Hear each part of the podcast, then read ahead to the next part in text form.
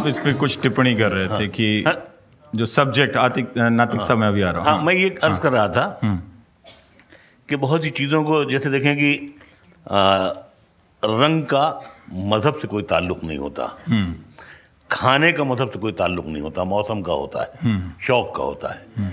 जब मैं तीन चार बरस पहले मैं मदीने गया तो वहाँ की गलियों में घूम रहा था।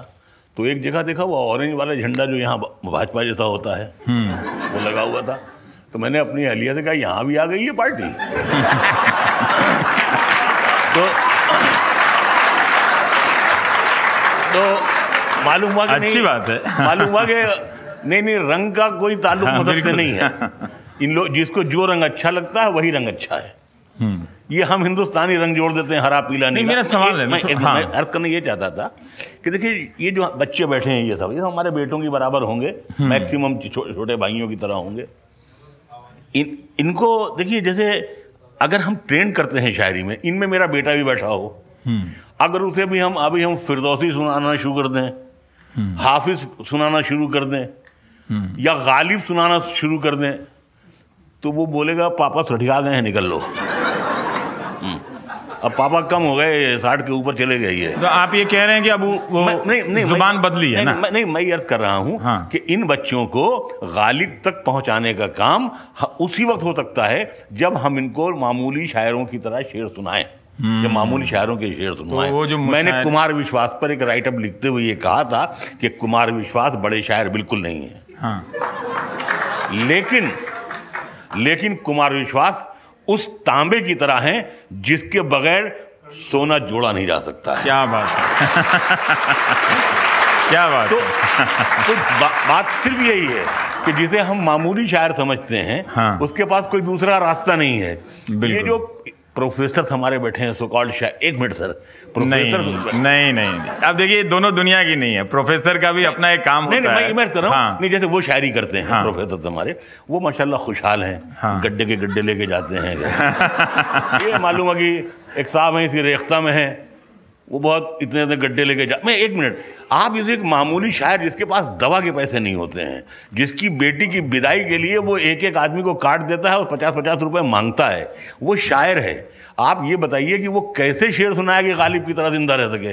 ना गालिब की तरह उसके पास आराम है ना आसाइशें हैं न नवाब हैं न राजा हैं न महाराजा हैं। पर मुनवर भाई अ, ये एक हकीकत है और इस हकीकत से सिर्फ़ शायर को नहीं गुजरना पड़ता है हर हर पेशे को गुजरना पड़ता है इस हकीकत से। लेकिन फिर भी हम हम चाहते हैं कि जो इस हॉल में लोग मौजूद हैं हिंदी हिंदी का बहुत बड़ा कवि था शायर भी था आदम जी हाँ। अभी मर गया कोई किसी ने उसकी मदद नहीं की हम्म। इसी एम्स अस्पताल में मैं दस महीने पड़ा हुआ था हम्म। और मैं मुझे ये फख्र था कि मैं आ, हमेशा सुपर प्राइम मिनिस्टर का वोटर रहा हूँ रायबरेली का रहने वाला हूँ हम्म। कहीं से कोई इमदाद नहीं आई जब मेरे जैसे मतलब नामचीन कह लीजिए आदमी ये हालत है। किसी ने इमदाद नहीं ठीक है। तो एक आम शायर को कहाँ से मदद ठीक है अली अकबर साहब हम आपसे जानना चाहते हैं क्योंकि एक बहुत ही दिलचस्प बात पता चली कि मॉडर्न स्कूल में यहाँ एक मुशायरा होता है और डीसीएम वाले कराते हैं पचास साठ साल से। हम लोगों ने अक्सर मुशायरे को दरबारों की जवानी और उनके ढहते बिगड़ते के संदर्भ में ही देखा है। लेकिन फैक्ट्रियों के संदर्भ में मुशायरे का एक उदाहरण मिला कि डीसीएम वाले जब यहाँ कराते थे तो उनकी एक और फैक्ट्री पाकिस्तान के लायलपुर में थी। और वहाँ भी मुशायरा होता था लेकिन बंटवारे के बाद मुशायरा वो भी बट गया। तो हाँ हाँ वो अब वहाँ नहीं करा अब नहीं होता अब होगा होता अब कोई और लोग कराते होंगे। तो इस तरह का एक ट्रेडिशन रहा है। हम ये आपसे जानना चाहेंगे। थोड़ा हम चाहते हैं कि जो इस हॉल में बैठे हैं वो आपके ज़रिए पाकिस्तान में होने वाले मुशायरों की कोई तस्वीर देख सकें। भाषा और गज़ल की परिभाषा तो है अपनी जगह लेकिन वहाँ भी क्या दोनों में कोई अंतर है हमारे यहाँ के मुशायरे में या आपके यहाँ के मुशायरे में? आपने जो बातें की मैं उससे पहले एक बात कहना चाहता हूँ। मेरे एक दोस्त हैं वो कैंसर से फौत हो गए कुछ ही दिन पहले। वो मुझे कहने लगे कि नातक मेरी जो बेगम हैं वो बूढ़ी हो चुकी हैं मैं भी बूढ़ा हो चुका हूँ। मुझे अदब का बहुत शौक़ है और उसे भी बहुत शौक़ था। बदकिस्मती से उन्होंने एक मुशायरा सुन लिया और उसके बाद वो मुझसे उलझने लगी कि आइंदा ख़बरदार घर में कोई अदब की किताब आनी चाहिए या किसी शायर को दाखिल होने दिया और बड़े दिनों से मसाइल का शिकार हैं। तो आप चलें, हम घर में एक नशस्त करते हैं, वो सफ़ीर थे अमेरिका में पाकिस्तान के। तो मैं अपने दोस्तों को जमा करता हूँ तो वो अपनी एक नज़म सुना दें और उसका कोई थोड़ा बहुत दिमाग उसका ठीक करें, हम कुछ। उन्होंने कहा कि, भाई, मैं एक शायर को घर में ला रहा हूँ तो ख़बरदार आपने जब तक उनको सुना नहीं आपने बात नहीं करनी। पहले उनको सुन लें। तो वो कह रहे हैं कि मैंने बड़ी मुश्किल से उनको राज़ी किया है कि किसी तरह से वो बात तो आप चले। मैंने कहा सर मैं आपके लिए हाज़िर हूँ। तो जब मैं गया तो वो पहले सब बैठे हैं मैं भी आ गया बैठा। वो आई। तो कहेंगे कि तो आप तो कहते शायर आ गए हैं तो वो किधर हैं? तो उन्होंने कहा ये बैठा है ना। ये आज से तीन साल पहले की बात है। उस वक्त मैं मज़ीद थोड़ी सी चेहरे पे रौनक थी। तो और शेरवानी नहीं थी मेरे ये क्या कह रहे हैं आप? हाँ। ना इसके दांत खराब हैं ना इसके चेहरे पर नहूसत है। हाँ। आप कहते थे मैं एक शायर लेके आ रहा हूँ। तो उन्होंने कहा कि इसीलिए तो मैं आपका थोड़ा सा कंसेप्ट खैर काफ़ी दिन काफ़ी देर बैठे रहे। वहाँ पे मैंने कोई नज़में एक दो सुनाई। उसके बाद वो खातून जो हैं वो उठी और जब मैं रुखसत होने लगा तो वो मेरी जेब में उन्होंने एक लाख रुपए का चेक डाल दिया। कहने लगी कि बेटा आप जो है ना हर हफ़्ते मेरे पास ज़रूर आया करें। मैंने कहा इस तरह तो आप सलूक करेंगी तो मैं रोज़ आने को तैयार हूँ। तो वो बहुत वो मेरे साथ उन्होंने अच्छा दूसरी उनका आ, पता है हम- भाई को भी दे हम दीजिए। बीस हम बीस तारीख को बीस तारीख को कराची जा रहे हैं पता दे दो मुझे। तो मैं अर्ज़ कर चुका हूँ ना कि वो मुशायरे से भाग गई थी। तो वो उसके बाद ये हुआ कि मुशायरे का ये नहीं है कि सब शायर ख़राब हैं। ये भी नहीं है कि सब शायर ठीक हैं। अब उसमें माहौल शायरों पर डिपेंड करता है। मैं कश्मीर में आया पिछले साल तो वहाँ एक मुशायरा था। तो मैंने बचपन में एक स्टैटिक्स पढ़ी है उसमें एक प्रोबेबिलिटी होता है। एक सवाल प्रोबेबिलिटी होती है, किसी ने पढ़ी होगी स्टैटिक्स तो उसमें करते क्या हैं कि पहले एक को दो से ज़रब देते हैं, फिर एक को तीन से ज़रब देते हैं, फिर एक को चार से ज़रब देते हैं, फिर दो को तीन से, दो को एक से देते हैं, फिर दो को दो से देते हैं, फिर दो को तीन से देते हैं इस तरह से। तो जो मुशायरे में शायर होता है वो क्या करता है कि पहले एक शेर पढ़ता है फिर जब उसने दूसरा पढ़ना है तो पहले शेर की तम- तमहीद बांधता है फिर दूसरा पढ़ता है। ठीक है। फिर जब शेर पढ़ना है तो फिर पहले से शुरू हो जाता है वो एक पाँच शेर की गज़ल सत्तर शेर में पड़ जाती है सामने। अब वो बेचारे बैठे होते हैं थके होते हैं वो अच्छा शेर भी सुनना चाहते हैं। अब सत्तर शेर बुरे हों तो वो क्या करेंगे? तो मैंने ज़िंदगी में दो मुशायरे पढ़े। हैं बेस मतलब मैं मुशायरे तंग आ गए आप? तो मैं मुशायरे नहीं पढ़ता। अच्छा। इन्हीं वजूहत की बना पर। पहले सत्तर शायरों को सुने और वो शायर जो हैं वो सामीन को नहीं सुनाते। वो असल में साथ वालों का दिल जलाते हैं। ओह अच्छा तो पाकिस्तान तो- भी हिंदुस्तान जैसा है। अच्छा। अब दूसरी बात मैं सत्यापाल साहब से कहता हाँ। भाई ठीक है मुशायरे बुरे होंगे लेकिन हजूर आपने नज़में लिखकर मतलब मैंने नज़में भी लिखी हैं और मैंने गज़ल भी लिखी है। अगर आप थोड़ा सा मौका देंगे तो नहीं आप सुना भी दूँगा। हाँ हाँ प्लीज़ प्लीज़ हाँ। तो लेकिन नहीं इरशाद प्लीज़ नहीं हाँ। पर मेरी टांग खींचते हैं।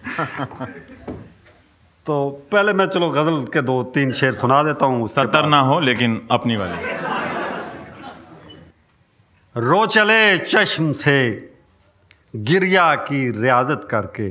रो चले चश्म से गिरिया की रियाजत करके। आँखें बे नूर हैं यूसुफ की ज़ियारत करके। दिल का अहवाल तो ये है कि ये चुपचाप फ़कीर। दिल का अहवाल तो ये है कि ये चुपचाप फ़कीर। लग के दीवार से बैठा तुझे रुखसत करके। बहुत ही इतना आसान नहीं अशकों से शबी हैं धोना। इस इतना आसान नहीं अशकों से शबी हैं धोना।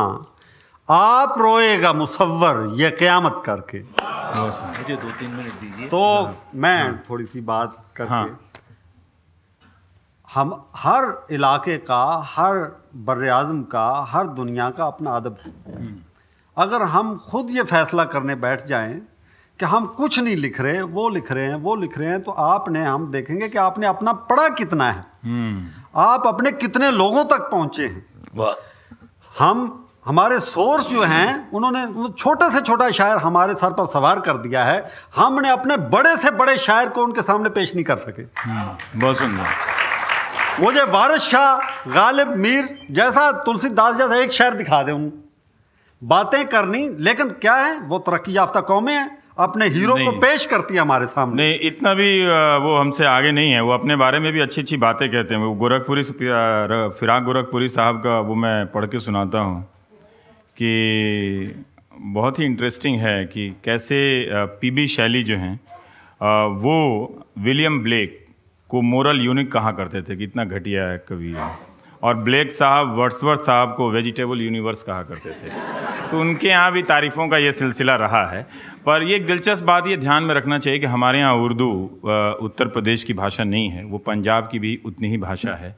दिल्ली तो है ही। चेन्नई में बहुत अच्छा काम हो रहा है। हैदराबाद, बंगाल मतलब आप हिंदुस्तान के ही अलग अलग शहरों में जाएँ तो उर्दू आपको वहाँ, उससे आपको, उर्दू से आपका वास्ता पड़ता है। और कोई ऐसा ज़िला नहीं होगा जहाँ सौ पचास शायर नहीं होंगे। तो इतनी भी ख़राब स्थिति नहीं है। बहुत अच्छी स्थिति है। और मुशायरों की एक जो दूसरी सबसे अच्छी बात यह है कि वो कभी भी दिल्ली के जो लोकल राष्ट्रीय चैनल हैं, जिसमें हम लोग काम करते हैं, उनके पास नहीं आते कि हमारे मुशायरे को आप दिखा दीजिए। किसी अखबार वाले के पास नहीं जाते। वो बिना मीडिया सोशल मीडिया और जितने भी तरह के विकीपीडिया हैं उसके बगैर सरवाइव कर रहे हैं। तो ये काबिलियत है। तो मुशायरे के लिए एक ताली आप बजा सकते हैं आप। ऐसी बात नहीं है। ये उनमें अपना एक इंटरनल सिस्टम है कि परफॉर्मिंग है। जो सतपाल जी कह रहे थे कि वो सुनाने की जो बात है वो किसी और दुनिया के मतलब इस हिंदुस्तान पाकिस्तान के जो इला, इलाका है उसके बाहर के इलाकों में कम है। लेकिन हम फारसी से देखिए फारसी से ही ईरान वाले ही लेकर आए हमारे यहाँ तो इस मुशायरे के रिवाज को। अभी महमूद फारूकी कुछ दिन पहले दक्कनी शायरों पर वहाँ के जो शायर हैं अ, उन पे क्या बेहतरीन कहा गया? और वो लोग कहा करते थे कि देखिए जो दिल्ली के शायरों ने उनसे चोरी की और उन पे हंसा करते थे कि उनके यहाँ तो कोई अ, सिस्टम ही नहीं है कोई इस तरह की, की शायरी भी नहीं है। तो हर दौर में 1800 और अठारह सौ इक्यावन के बीच मोमिन खान मोमिन। ये उनका दौर है, तब वो कह रहे हैं कि दिल्ली का मुशायरा शरीफों के जाने लायक नहीं। तो कब अच्छा तो मुझे मालूम नहीं। तो ये सब रहा है, जी।